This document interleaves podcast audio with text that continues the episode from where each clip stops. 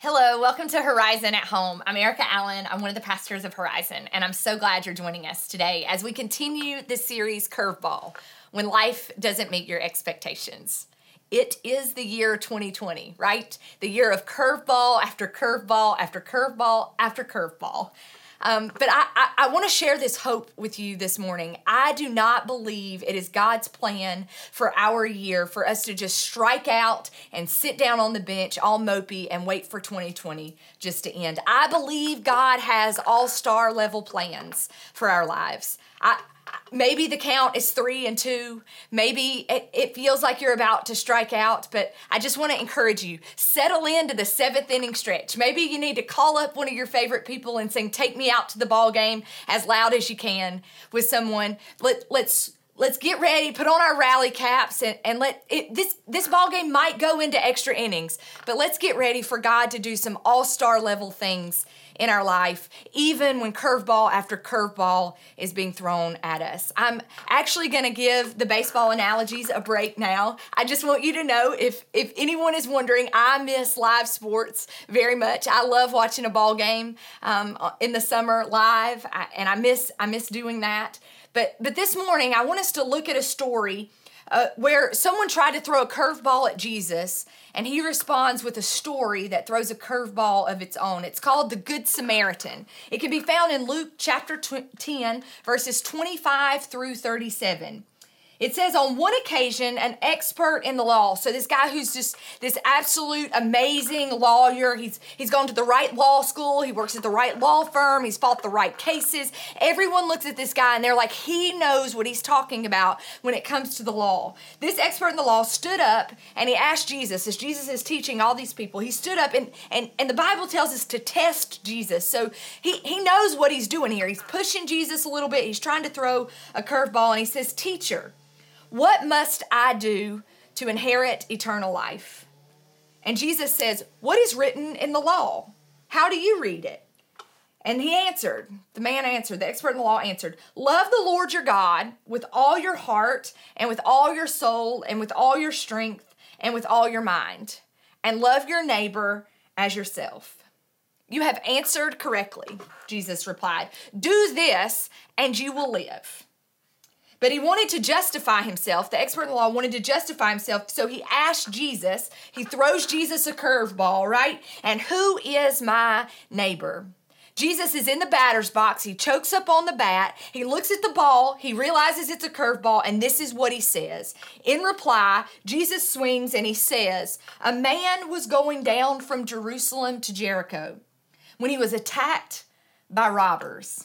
They stripped him of his clothes they beat him and they went away, leaving him half dead. A priest happened to be going down the same road, and when he saw the man, he passed by on the other side.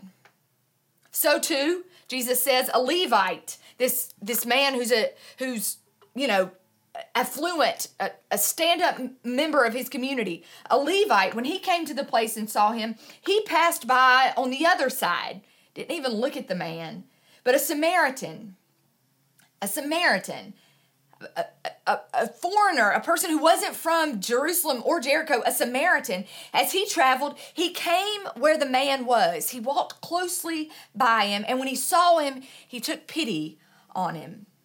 He went to him and he bandaged his, his wounds. He poured oil and wine on him. And then he put the man on his own donkey. He brought him to an inn, a hotel, and he took care of him.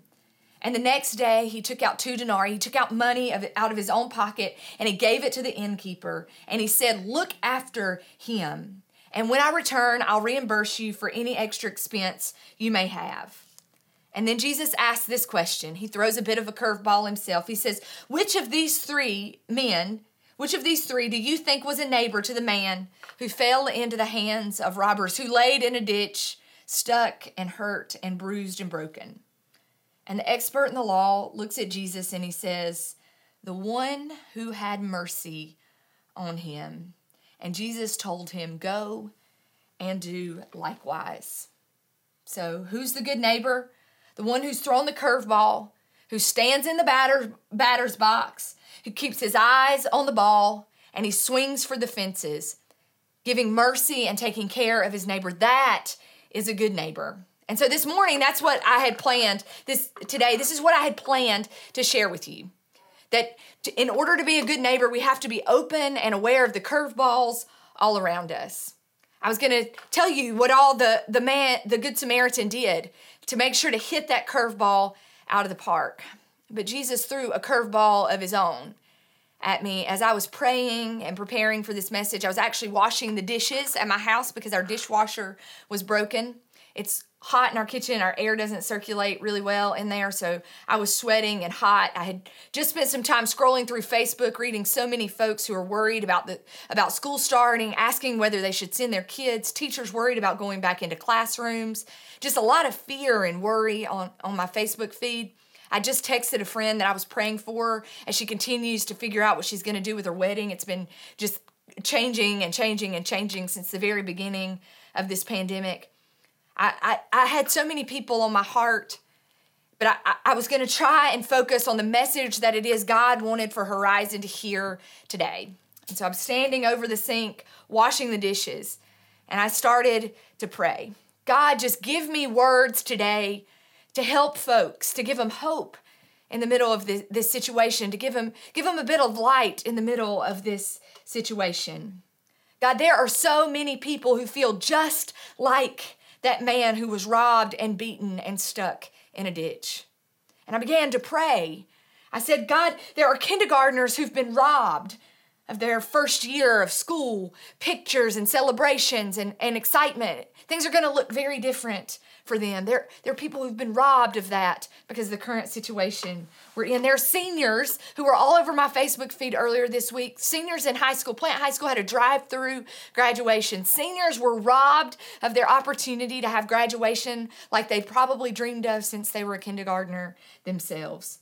Parents, Parents who feel robbed of our sanity because we are stuck with our children 24 hours a day, seven days a week, and many of us are looking at starting e learning in a few weeks again.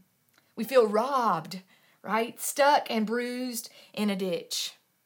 There are pastors. Chris and I miss seeing you all. We miss seeing your faces as you encounter the grace of God as we worship Jesus. They're engaged couples who feel like they've been robbed of their dream wedding They've rescheduled and rescheduled and rescheduled. And have many of them have just realized their, their dream wedding isn't going to happen. Their dream honeymoon isn't going to happen. They robbed and they feel stuck in a ditch because of what we are surrounded by.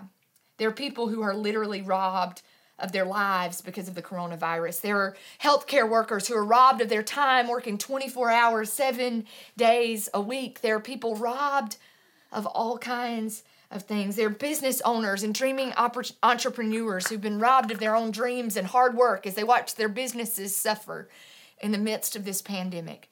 And I just started praying, God, please offer them hope. Please, God, give those people who feel bruised and broken and robbed, God, give them something. So many of us feel stuck right now. We feel stuck in a ditch with no way out. And this is what I feel like God said to me. I believe there were also some people present when that expert of the law stood up to throw a curveball at Jesus. I believe there were people sitting in the crowd who'd experienced curveballs of their own. Who, when Jesus said this man was broken and bruised and stuck in a ditch, they started listening a little closer because they felt like they were the person who was robbed and bruised and broken in a ditch. I don't believe this story is just about the Good Samaritan. I believe it's about those of us who feel stuck, where there's not good decisions or right decisions anymore. There's just the best we can do today. We feel stuck, literally stuck where we are. We are longing for someone to scoop us up on their donkey and take us to another place where we can heal and experience new life. I believe there were people in the crowd who felt this way as Jesus told this story. And this is what he says about the, about the man who was robbed and, and stuck in a ditch. He says, The first person who passed him by, the first person who came by the road was a priest. And everyone in that crowd was like, That priest is going to pick that man up out of the ditch, his bruised and broken body. He's going to pick him up out of that ditch where he is stuck, and he's going to rescue him. He's going to help him. He's going to bandage up his wounds. I, we just know that's what's going to happen. And you know what Jesus said? Jesus said, That priest walked on by. Strike one. And I, I, don't know about you all, but there have been lots of moments in my life where I was stuck in a ditch, broken and bruised, robbed of so much in my life. I, w- I was stuck. And I, I watched things pass me by, just, just absolutely certain that they would save me, right? I, I, was sure that, that that glass of wine one night, right, would help me not to feel so so stressed and anxious about the about the future. It was going to to save me from this feeling of being stuck. This right job, this this right amount of making the right amount of money, a boat, an RV, uh, moving to a new place, starting a new job, investing in the right stocks. There was going to be something that was going to rescue me from this stuck place. But as I lay there broken and bruised, I watched it pass on by. Strike one. Anybody feel like that lately? The things that we expect to rescue us and save us go on by. Strike one. And so the bruised and broken people in the crowd listen closer. How is he going to answer this expert in the law? What's he going to teach us? What's this great man? What is Jesus going to teach us? And he says, he says, a second man walked by he was a Levite, an affluent man in the community, upstanding. People like knew him and knew that, that what he was offering was, was good stuff to the community. And everybody says that man is going to pick this broken and robbed and bruised person out of the ditch and he's going to help him. And Jesus says he walks by on the other side of the street. Strike two, right? This guy in the ditch is stuck. He can't move. He's bro- bruised and broken and his second opportunity for rescue walks by on the other side of the street. The thing that he thinks can rescue him isn't even attainable. They can't even hear him crying out from the ditch because he glances at him and he walks by as far away from him as he can to still get by. Anybody feel like there are things in your life that are doing that right now? You you desperately want to be rescued and whatever it is isn't even attainable. You can't even reach out. It can't even hear you say, "I I need this." Right now. It walks by on the other side of the street. Strike two, you're down in the count. Oh, and two. But Jesus' story doesn't end there. It never does, right? There's still a chance for us to get in the batter's box. We're behind in the count. It's 0 and 2. Things really do depend on this on this next pitch coming at us. And Jesus winds up in the story as the pitcher. He winds up and and he throws a curveball of his own. He says, A good Samaritan walks by, and everyone in the crowd, including the expert of the law, says, Oh, that guy is definitely going to walk on by. Right? He's not from around here. He's not from Jerusalem or Jericho. He doesn't worship the same God. He doesn't think the same things. Th- that man, nope, the good the Samaritan is going to walk on by. But that Jesus doesn't say he walks on by. He says the Samaritan stops he sees the man broken and bruised in a ditch, stuck in a ditch, and he picks him up. He picks him up and he puts him on his donkey. He he takes the oil and the wine and and and the things he has in his own bag on, on his back. He takes those things out and he he begins to to dress the wounds of the person who's broken and bruised and stuck in a ditch, who could do nothing but holler out and ask for help, who had no other hope except to, to hope that this line being thrown at him would be the one that would rescue him. And the Samaritan does more than just put him on his donkey. He puts him on his donkey and he takes him to a new place, out of the, the stuck and bruised and broken place where he was. He takes him to a new place where he can rest and heal. And he pays the price. The Samaritan pays the price for the, for the innkeeper to continue to take care of him. He takes money out of his own pocket. He sacrifices some of his own wealth to make sure that the people around him, that person who was bruised and broken and stuck in a ditch, would have enough space and time would have the right things that he may begin to heal.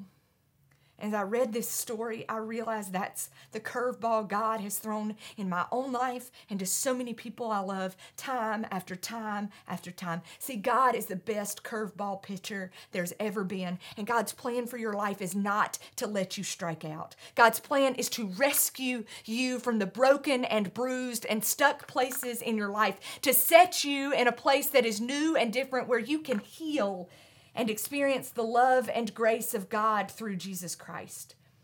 You may be thinking this morning, Erica, Erica, that's great. I, am glad that, that God throws curveballs.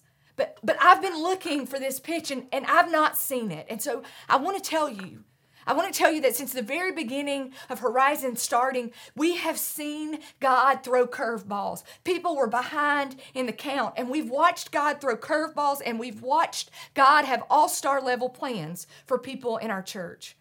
When a mom who showed up after a, a, tragedy stole a member from her family, she showed up grieved and heartbroken, stuck in a ditch. God threw a curveball to her. She showed up at the very first service at Horizon. She had never ever been to a church that like Horizon. We were meeting at the time in, in the garden club, not even a church building. And, and for some reason, on that first Sunday, she showed up with her two and a half year old and she stood in the back of the room. And she heard God say to her, I love you and I want to move you to a new and a different place. God threw a curveball to her that day. She didn't show up expecting for God to heal her and rescue her.